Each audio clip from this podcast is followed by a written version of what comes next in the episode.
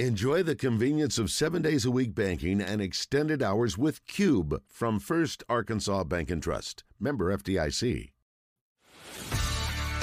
Offensive lineman Josh Braun is brought to you by Matt Black with Allstate Insurance. Matt Black with Allstate can take care of your home, auto, boat, motorcycle, life, renters, and landlord insurance. Are you in good hands? All right, let's go ahead and welcome in once again here on Out of Bounds on 1037 The Buzz. It is Razorback offensive lineman Josh Braun. And Josh, uh, appreciate you joining us as always, man. I wish we could have had a game to talk about that you guys ended up winning, making it two in a row, but it's good to have you on no matter what, man. How you doing? I'm good. I'm good. Thank you for giving me the opportunity to come on. Hey, each and every time, man. And I know that it's this is a tough one to talk about. I'm sure it's something that uh, you know you, you're wanting to move on from, which I know we will. But uh, just and, and your synopsis, uh, you guys had played so tough in so many games. You guys lost some games, but one possession was really right there in the mix. But mm-hmm. home game, 48 to 10. I, I mean, how, how do you explain kind of what, what all went down and what all happened in this one? Yeah, I mean, definitely wasn't the showing we wanted. Um, I mean, to put it bluntly, it was embarrassing on all fronts. Um, as to how this happened, I mean, I'm sure many people are asking themselves how this could possibly happen, given we've been competitive in so many games. But at the end of the day, I mean, to start a game as poorly as we did, um, offensively, and, and the miscommunication on special teams that allowed a touchdown to happen, and then to not respond positively and, and generate any momentum, it's it's easy to fall into the it's easy to dig yourself into a deep hole and then not be able to dig yourself out of it. I mean, we ran six offensive plays and we were down 21-0. That that's definitely a confidence killer. Um, I mean, but it's up to the offense to just keep plugging away at it, keep fighting, and that's something that we just we've been able to do in past weeks during the season. It's just something we weren't able to do last week. And I mean, it's easy to look at this game and say there was no good things to come out of it. And I think the only possible good thing you could say came out of this game is, and it's a, it's a hard lesson to learn, and it's one you never want to repeat. It's getting your butt whooped sucks, and you're reminded of how awful it feels for that to happen. And now we're going to do everything we possibly can to ensure that it doesn't happen again.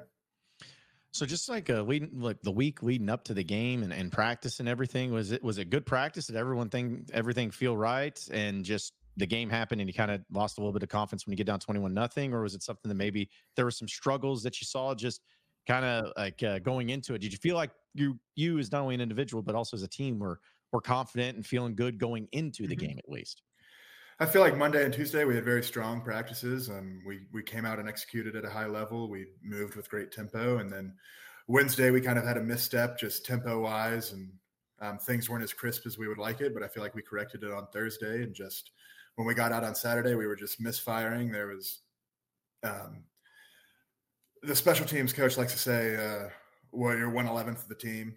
You're one eleventh of the the group that's on the field." And every play, we had just either one guy here, two guys there, uh, either a miscommunication or just uh, missing their assignments that ultimately caused the offense to stumble repeatedly. And and so, I mean, I, I felt like we were prepared from a, a, coaching standpoint, from a physical standpoint. We just didn't execute at the level that it takes to be competitive in the SEC.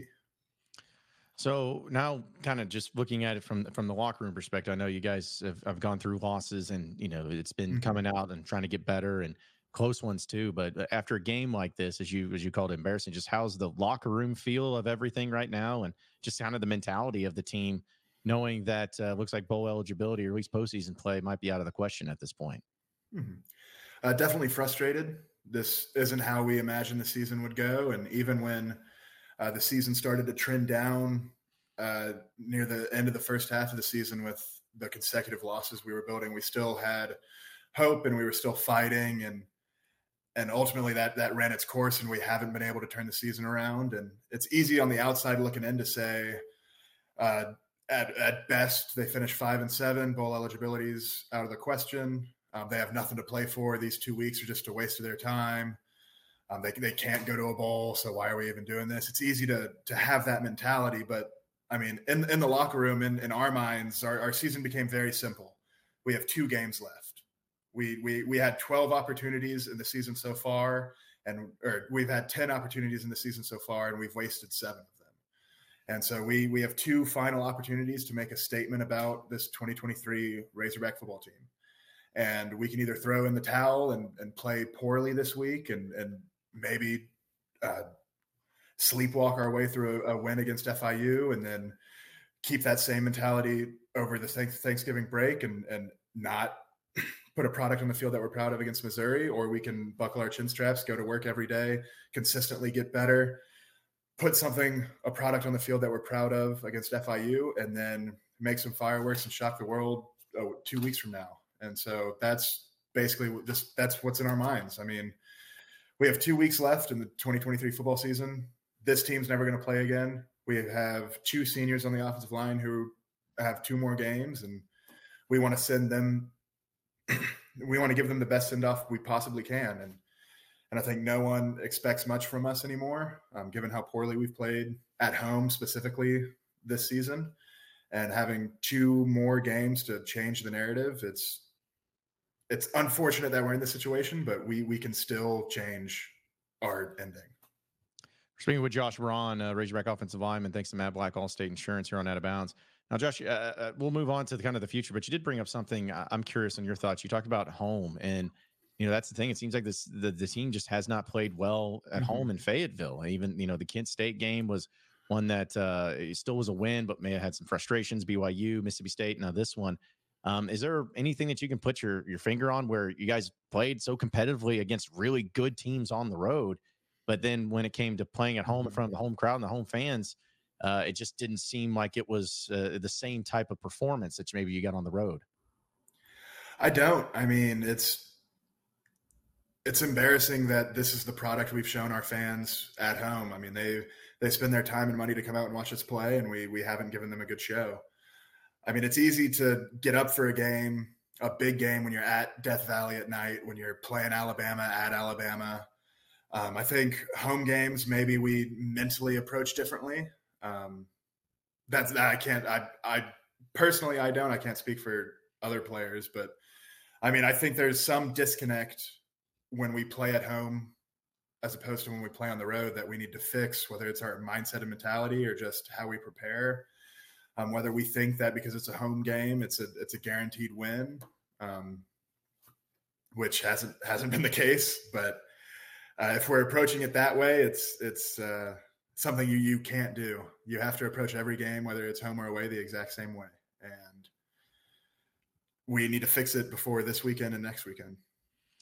So we had a chance to hear from Sam Pittman in the press conference on Monday and kind of where his mindset is moving forward. Just uh, what what has been just not only from Coach Sam Pittman, but from Coach Cody Kennedy, just the coaching staff in general uh, have you? Have, is it still just the same status quo as if it was just week last week or this week, knowing the circumstances of where you guys are at, or uh, just what's kind of been the coaches' messages and mm-hmm. vibe towards you as the players in the locker room?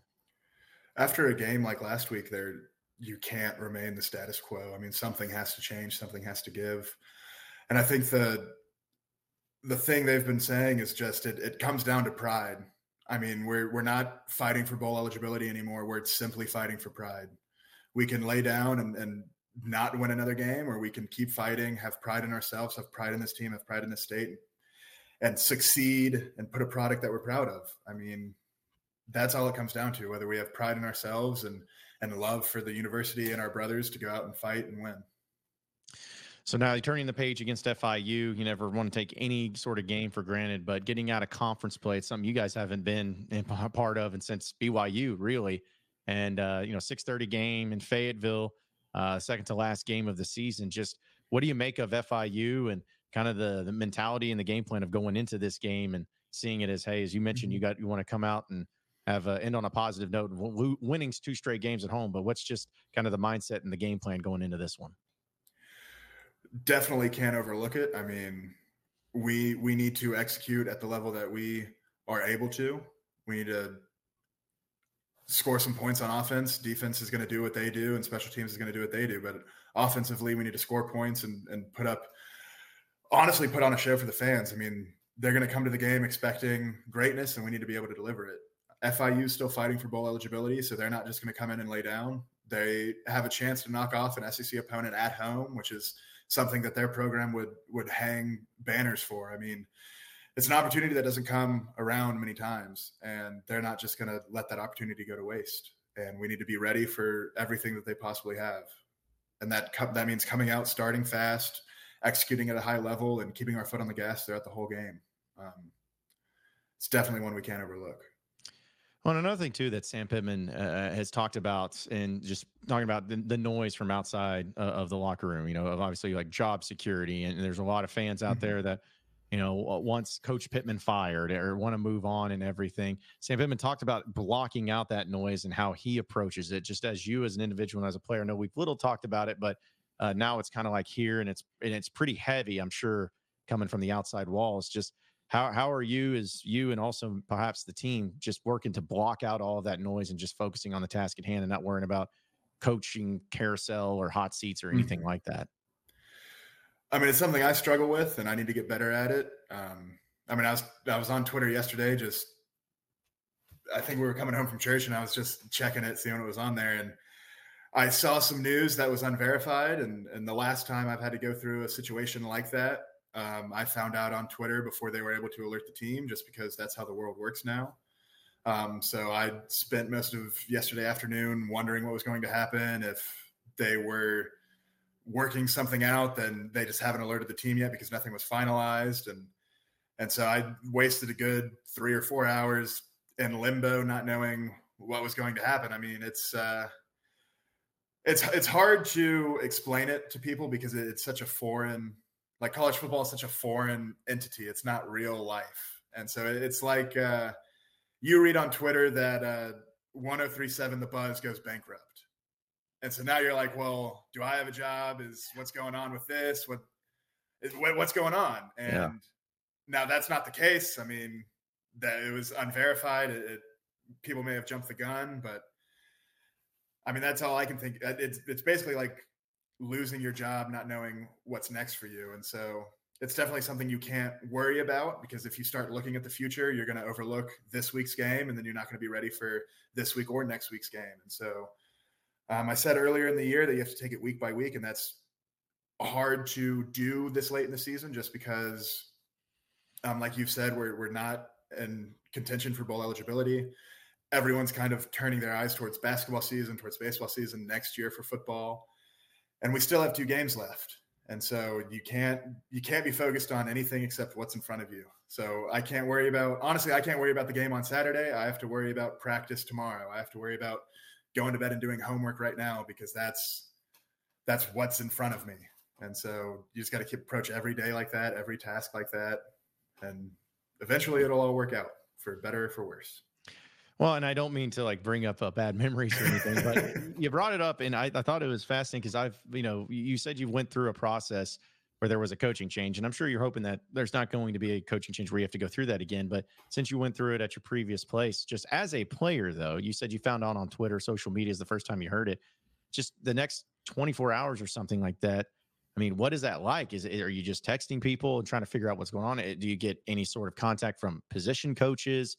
Uh, talking to teammates. I mean, what does that uh, look like whenever that happens, especially when it's in the middle of the season? So, the last time I went through a coaching change, uh, I went through two coaching changes in the season. Um, it was 2021 at the University of Florida. The first coaching change, I actually was at dinner with my wife. Uh, she was then at the time my girlfriend, we were eating hibachi and we sat down and we ordered and I got a phone call from my position coach letting me know he had been fired. And it came out of the blue, in my opinion, because I was young and naive. I didn't really know these things went on. But uh, speaking with some of the older guys, and they were like, no, he, you don't remember the last meeting we had with him? And he was alluding to it pretty heavily. And I was like, well, yeah, but that didn't, I didn't think in my head that that was actually going to happen. And they were like, no, that was his way of telling you to be ready. And I was like, oh, okay. But um, so then after so I received the phone call, then I immediately texted all my buddies on the offensive line if they had found out what they knew, and uh, we en- we ended up having the head coach and the GA at the time kind of co uh, offensive line coach, and we went through the next two weeks, I believe, just running that system, and it worked for a time, and then uh, it was after Missouri in 2021 where I went through another coaching change, um, and that one was honestly it was more difficult because now I was I lost my position coach and my head coach, and so I was we all had very little guidance per se for the final week and bowl season of the year. Um, so actually, I was eating at Sonny's, which is a barbecue joint in Florida, and uh, we got a Teamworks message that we had a team meeting, like a surprise emergency team meeting, at two thirty, and that's when I knew something happened. We didn't know exactly what was going on, but um, you could kind of tell just with how the year had gone. And so after we got the Teamworks message, then I saw it on Twitter and we all kind of connected the dots. And then actually, so when my head coach was fired, the the interim head coach was Greg Knox, who is the running backs coach at Mississippi State, who was just named the interim head coach of Mississippi State.